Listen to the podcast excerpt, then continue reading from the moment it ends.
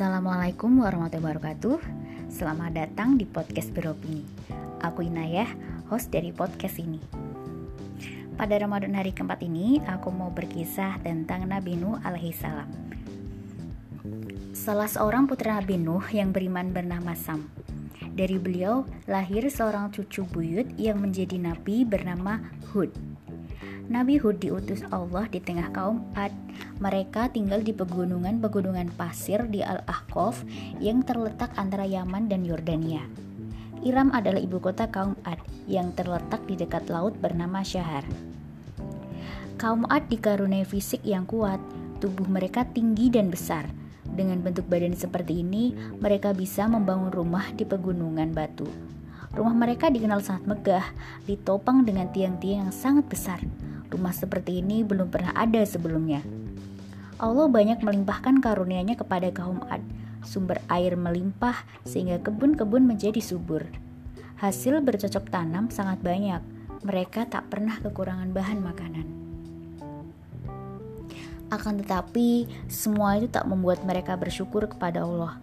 Mereka bahkan menjadi umat pertama penyembah patung setelah azab banjir besar pada zaman Nabi Nuh mereka juga mengingkari adanya hari kebangkitan. Ahlak mereka pun sangat tak terpuji. Mereka berlaku sombong. Orang yang kaya menghina yang miskin, yang kuat menindas yang lemah. Allah pun mengutus Hud sebagai rasul agar memberi peringatan kepada mereka. Kaum Ad seperti kaum-kaum sebelumnya menentang Nabi Hud, juga menghina dan mencemoohnya.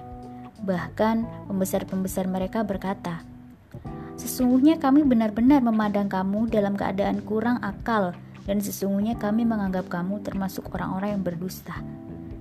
Hal ini tertulis dalam Al-Quran Surat Al-A'raf ayat 66.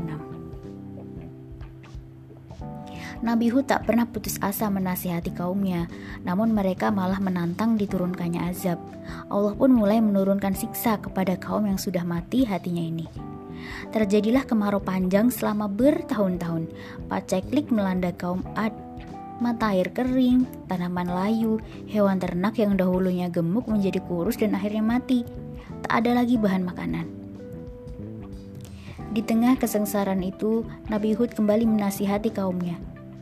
Hai kaumku, mohonlah ampun kepada Tuhanmu, lalu bertobatlah kepadanya niscaya dia menurunkan hujan yang sangat deras atasmu, dan dia akan menambahkan kekuatan kepada kekuatanmu, dan janganlah kamu berpaling dengan berbuat dosa.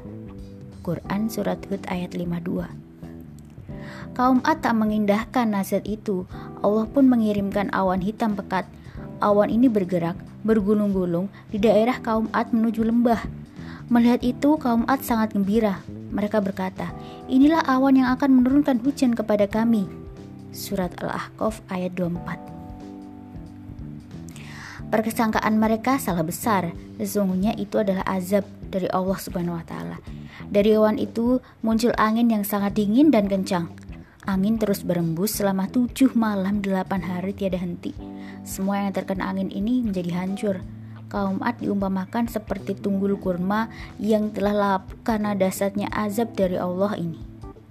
Alhamdulillah, Nabi Hud dan pengikutnya yang beriman diselamatkan dari bencana ini, sehingga firmannya dalam surat Hud ayat 58, Kami selamatkan Hud dan orang-orang yang beriman bersamanya dengan rahmat kami.